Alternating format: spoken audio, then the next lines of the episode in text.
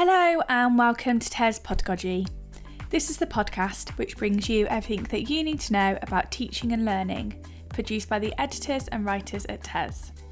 We interview leading academics, start debates about pedagogy, and take deep dives into some of the big issues facing classroom practitioners today. This season will bring you a wealth of new guests who will all shine a light on their research and how it translates into classroom. We will also dig into our archive to bring you the best episodes from past seasons. These have all been chosen because they continue to have relevance for teachers today.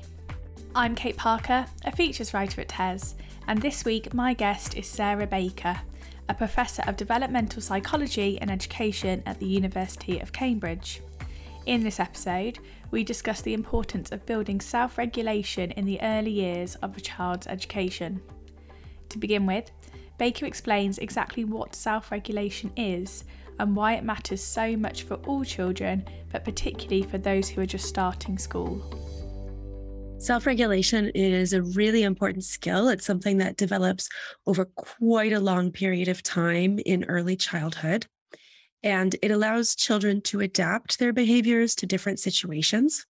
So, what that means is that with self regulation, you're not just responding automatically uh, like a reflex to something that happens, you're able to potentially weigh up different possible courses of action, or you might uh, not do anything at all and just pause and, um, you know, calm down, for example, if you're really upset. There's all kinds of different ways that self regulation can play out. We sometimes talk about different types of self regulation. So that could be behavioral self regulation, that could be emotional self regulation, or that could be cognitive self regulation. And that that's to do with thinking and planning, for example, um, the next steps, planning a strategy, or um, remembering, you know, what worked well last time and might I try that again, all of that kind of stuff. Is there one of those three, you know, behavioral, emotional, cognitive, that is, say, more important than the other, or are they all equally important? I guess they're probably all equally important. And some people will naturally uh, be quite um, adept in one of these and struggle a bit more with another one. Some children may find it difficult to regulate their emotions, but at the same time, be really uh, clever and uh, you know really good problem solvers, for example. So, it, or it could be the other way around. Uh, but it's it's you know really dependent on the situation which one of those is going to uh, get you through. um, and and also, as I say, depending on the individual, people will have their different strengths.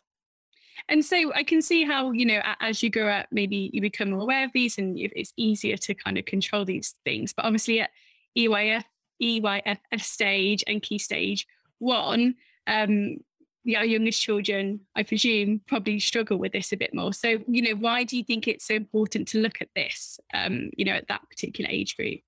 So it's important in, in the early years because we know from a lot of research in neuroscience and from studying the way that the brain develops that there's a really important period of time from birth, actually, all the way up through into primary school, even into the teenage years, where self regulation and some other related abilities are developing. And what's going on in someone's environment during those years can really have an impact on the way those skills develop. For example, if children experience a lot of um, unpredictable situations, or if uh, things are a little bit chaotic or a little bit worrying for them, they can find it difficult to uh, to know what to expect and to develop the the habit really of of planning ahead for example. So that's just one way in which your early experiences can affect your self-regulation. Um, at the same time if you're getting a lot of support if you have a lot of routines and you have um, you know adults who are spending time talking to you and using a lot of those those verbal supports and scaffolding then you might be able to develop self regulation more quickly and more effectively because you're learning to use self talk to problem solve when something becomes tricky. So, do we know anything about how pandemic impacted this then? I guess on one hand, you could say that things have been chaotic and you, you know children won't know what to expect and they're obviously in a different environment but at the same time if they do have maybe their parent there one-to-one with them all the time helping them with those scenarios like you just said then maybe it could be that they're better than it better at it than worse you know do we know anything about the impact of that I wish we knew more. I really do. Uh, there's a lot of factors like with anything in in child development there's a lot of different influences that are kind of constantly um, competing for you know for having an effect on on children so that's right there are the circumstances that might be unpredictable but there's also what's going on around you with the individuals around you the relationships that you have you may also have older siblings um, or other people uh, you know who are who are in your kind of daily life who are serving, you know, playing a similar role. I I don't know. I mean, from what I've heard, um, although there isn't any really good research yet on specifically on self-regulation, uh, a lot of children um, have have struggled with their social and emotional development, broadly speaking, and that's through reports and big, you know, surveys that have been done. Um, the Sutton Trust, for example, had a had a survey um, with parents, and then also there have been surveys done with those working in in nurseries and so on. And it does seem that children's social emotional skills have been impacted. Of course, there are also reports about their language skills in the early years being impacted, and I guess that that's all for obvious reasons. Self regulation specifically, I don't know of any good research on that, but I guess we would expect that it has been affected too. For the best part of the last decade, Baker, alongside colleagues at the University of Cambridge, has been conducting research in reception and year one classes in schools across the country. They've looked at how exactly we can ensure that self regulation is built during this stage of education and the challenges that teachers face when trying to do so. We started out, I think it was about eight years ago, with a group of teachers, and we brought them together into a community of practice, which involved both teachers and researchers working together, thinking around the uh, the ways in which we might support children's self-regulation through play. And that then led to a second set of uh, a second community of practice where another group of teachers joined us. And so, all together, through those first two communities of practice over the period of a few years, we worked with between 15 and 20 educators in a variety of schools. Some of them came from um, schools that, you know, small rural schools that had mixed ages in the classroom because they were so small. Others came from, you know, three form entry schools. And so they had really different contexts, really different constraints.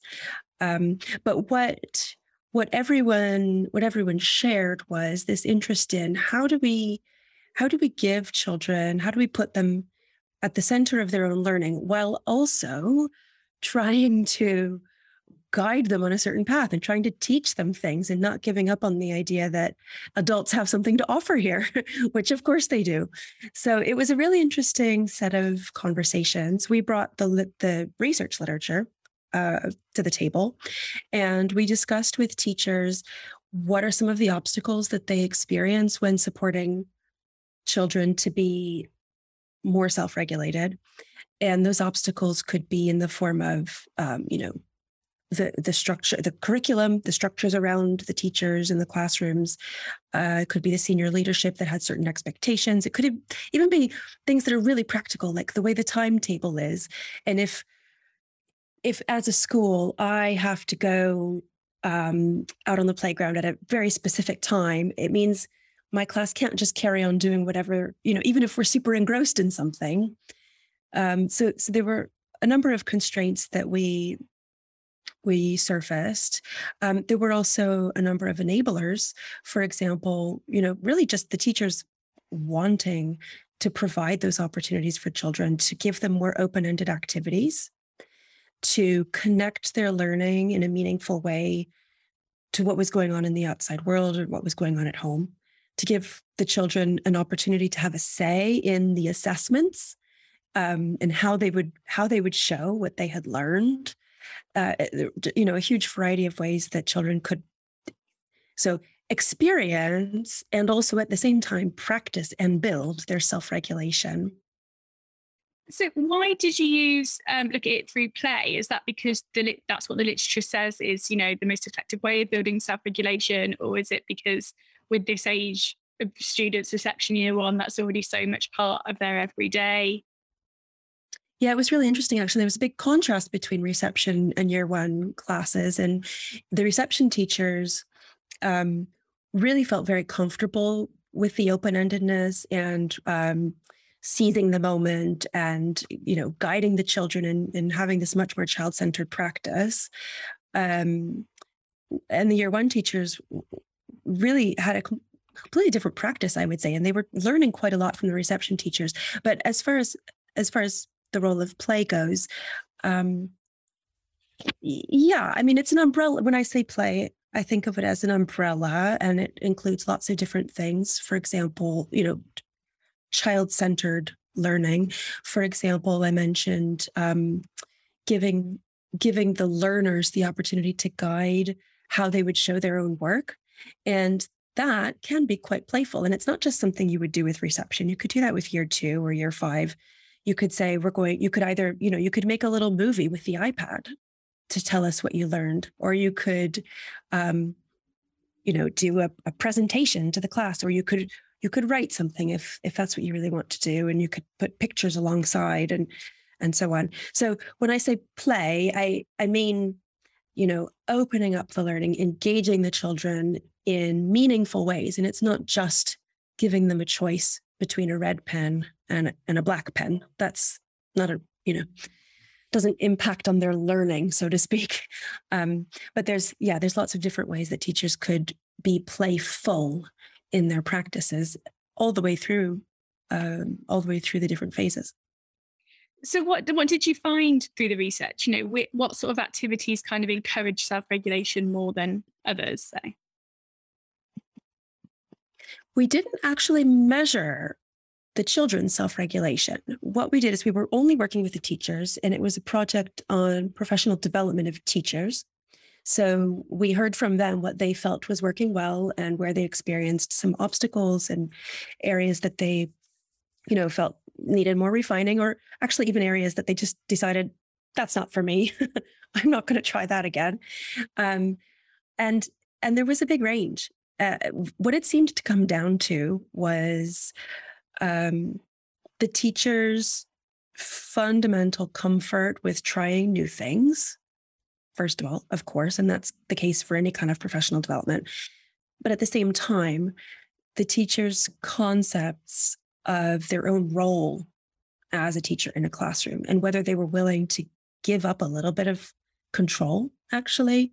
These aren't necessarily words we use a lot when we think about education. Often it's kind of very um, I don't know, I want to say touchy feely or you know like feel feel good words but but actually it was it was kind of about control for a lot of them and about being in charge and about directing what was happening and knowing where it was going and not putting themselves in a position where they might be a little bit afraid just because they didn't know what was coming next. Um, so some teachers were just more comfortable with that than others. Um, we ended up where we ended up was thinking about pockets and spaces and not asking anyone ever to completely transform their practice because that's unrealistic and probably undesirable too but that we could think about aha so in this classroom you know some of the teachers we worked with they decided really for them what was going to be most impactful and, and most um, sustainable was to think about how they used language with the children. And for them it was thinking about um, building in open ended questions and dialogue and extending the children's thinking through certain turns of phrase. And, and that was great. And that's what they worked on. And that's where they felt they made a lot of progress. And for other teachers, it could be completely different. You know, in another project, we were able to go to a number of classes. Um, I think it was over 30 30 classrooms in the end and observe what was happening. And then on a different visit, we had these little games that we can do with children to assess their self regulation.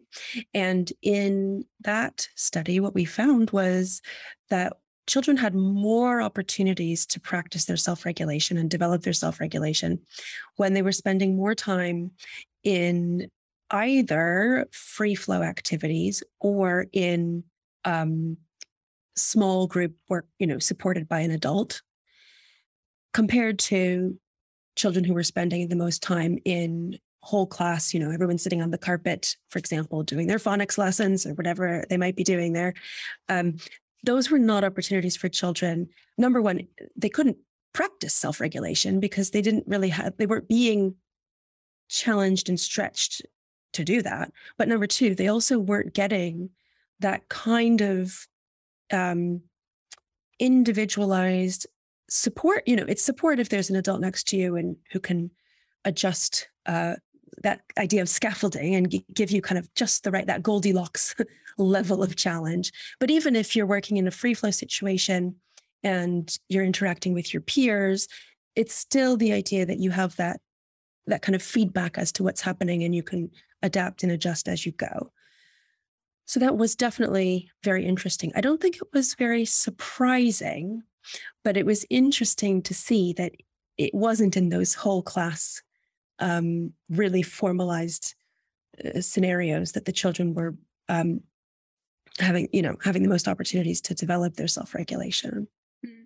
And in those schools that you went into and kind of did those different activities, you know, with the teachers, you know, responsive to having more time for free flow then um, versus that whole kind of class because obviously when you know teachers resources are stretched and time is stretched you can see how the whole class approach is much easier to handle maybe when you haven't got a ta or other people in the room with you um, compared to that free flow. I mean how yeah how receptive were those teachers? Did you have conversations with them about how easy this was to do?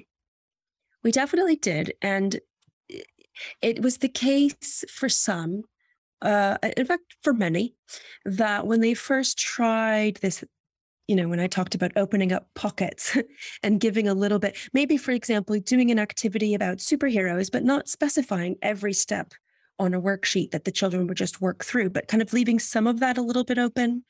Um, so, so little things like that, little tweaks to activities that they'd used in the past, even small things like that. You know, many teachers came back the next time and said, "Oh my gosh." it was it was so much harder for them and and and therefore for me.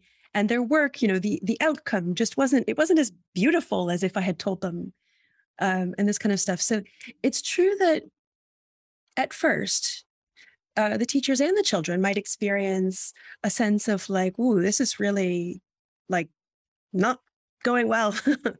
Um, and so and so we find that it's important to first of all yeah take small steps but also to be prepared for that and to think about what um, what we might what strategies we might need to teach the children in order to engage effectively with this kind of open openness which they might not be used to.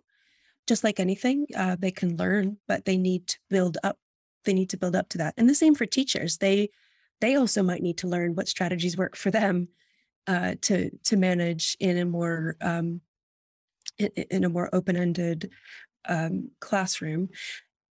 I will say though that something we've heard over and over again is the teachers say to us, the children who were, you know, known to be the least focused, or the children who were known to be, um, I don't like this word, but you know, potentially disruptive to others' learning, this kind of stuff.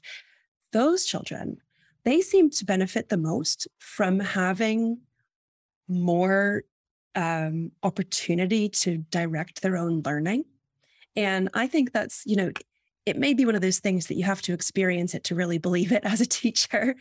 Um, but this idea of like having complete control over the whole class, and that's really reassuring, and you feel that now everyone can learn something.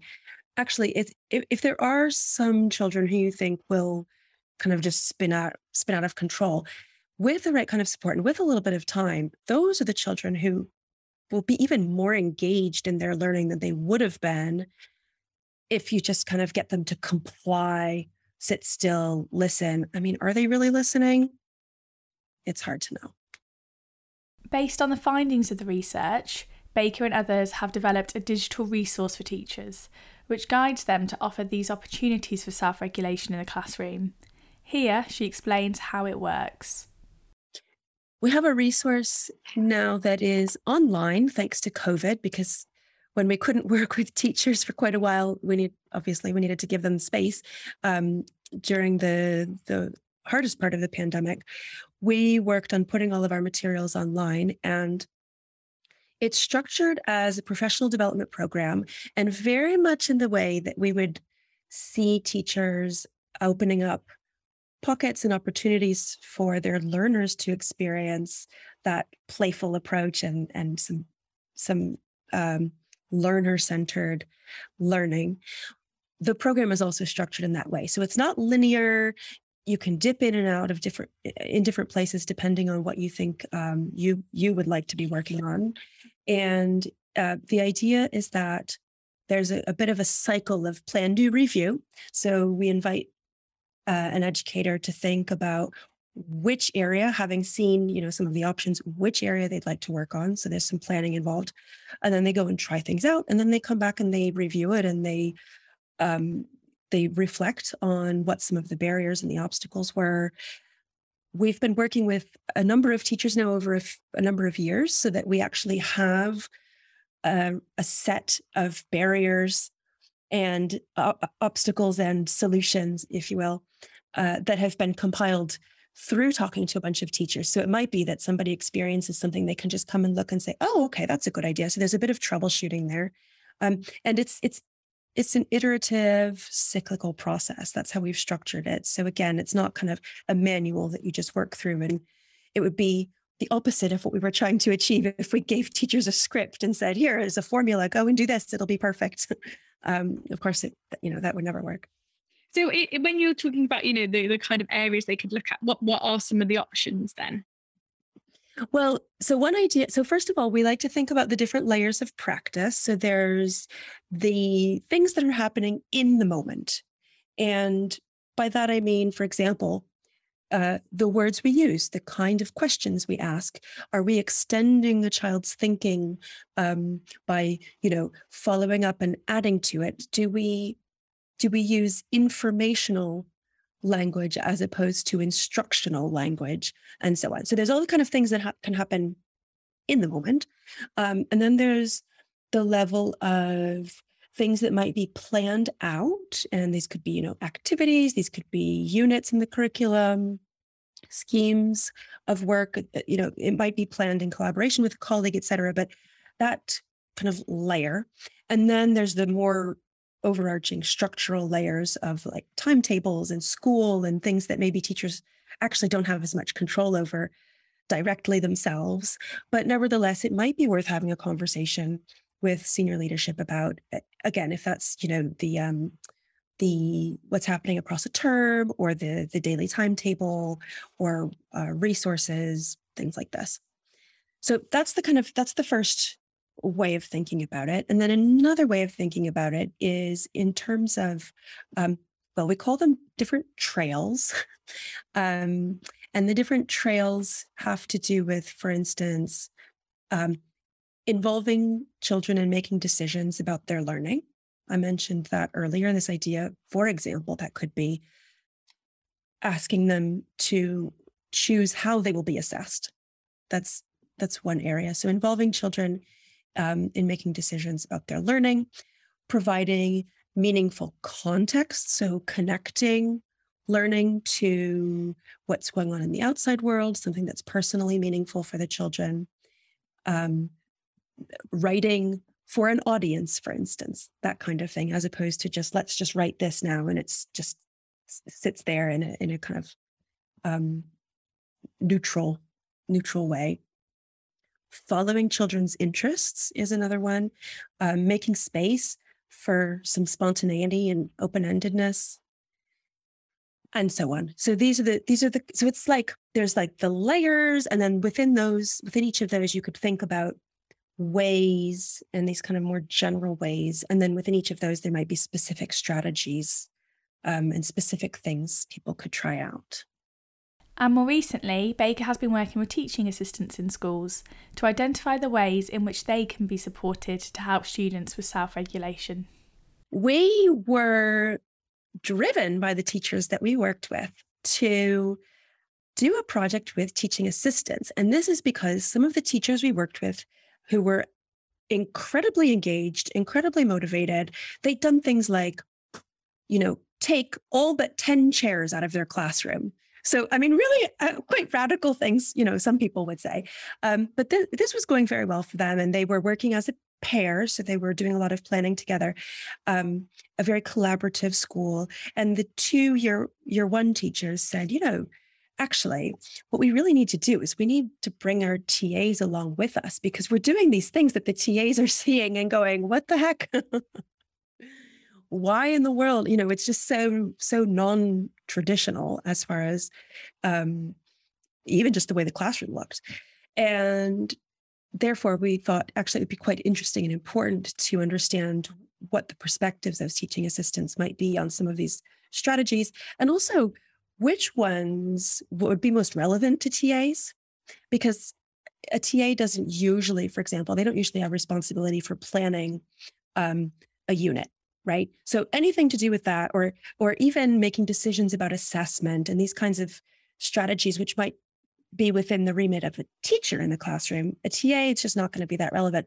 So we really narrowed it down and focused in on talk and language and the talk strategies, we called them talk invitations, that TAs might be able to use with um, with the children they were working with. And we ran a community of practice with a bunch of TAs from different schools. It was really lovely. So when they came back to speak to us about their experiences, we were hearing things like, you know, I was surprised by how these young children had so much insight into their own learning. I think when they the TAs launched launched into this journey, they really did not expect to discover so much about the learners. Um, I think a lot of the TAs were uh, rightfully, you know, concerned about not wanting to disrupt any learning. They're there to support the children and the teacher and not get in the way. Um, but they discovered that actually there were there were really effective ways that they could support the learning, extend the learning, Occasionally, yes, maybe go on a small diversion because they would ask a question which might open up an additional theme that wasn't anticipated. But they could navigate back and it wasn't um, you know, it wasn't as scary once they tried it out as they thought it might be. So it, it ended up being really lovely. And then we we had some TAs uh, even very quickly after a couple of weeks already establishing new routines with the children. For example, at the end of a PE lesson, um, throwing the ball back and forth and asking, you know, or each child saying what they thought went really well for them today. And, you know, those were routines that the TAs thought they could carry on. They could maybe build them into some of the other lessons, developing, you know, space for metacognition and self regulation. So, again, little areas where you can get a glimpse of something and then it builds everyone's confidence. Mm. And when you were talking about you know the kind of like talk strategies and things, so you know if I was a TA and I wanted to go and do something different in my class tomorrow, I know you've just given the P example, but what what was some of the like very you know basic kind of things that I could ask children then um, to kind of aid their self regulation? Some some really simple things like um, what makes you think that. It's just getting the children to then reflect, and we did have some TAs say you know, or one of them in particular, I remember him saying, and he was he was telling us this story. He was just so animated because it was such a kind of revelation for him. He said, the kids looked at me and they didn't know what to say because they'd never been asked that before. And so it opened his eyes, it opened their eyes. It was also, again, an example of like, well, they didn't know what to say because they'd not done it before. Well, so there's some learning we need to do. How do we talk about our thinking? How maybe we we can model this. Maybe we can model this as adults in the classroom alongside them so that when they are asked they have some phrases and they start to understand how we do reflect on our own learning.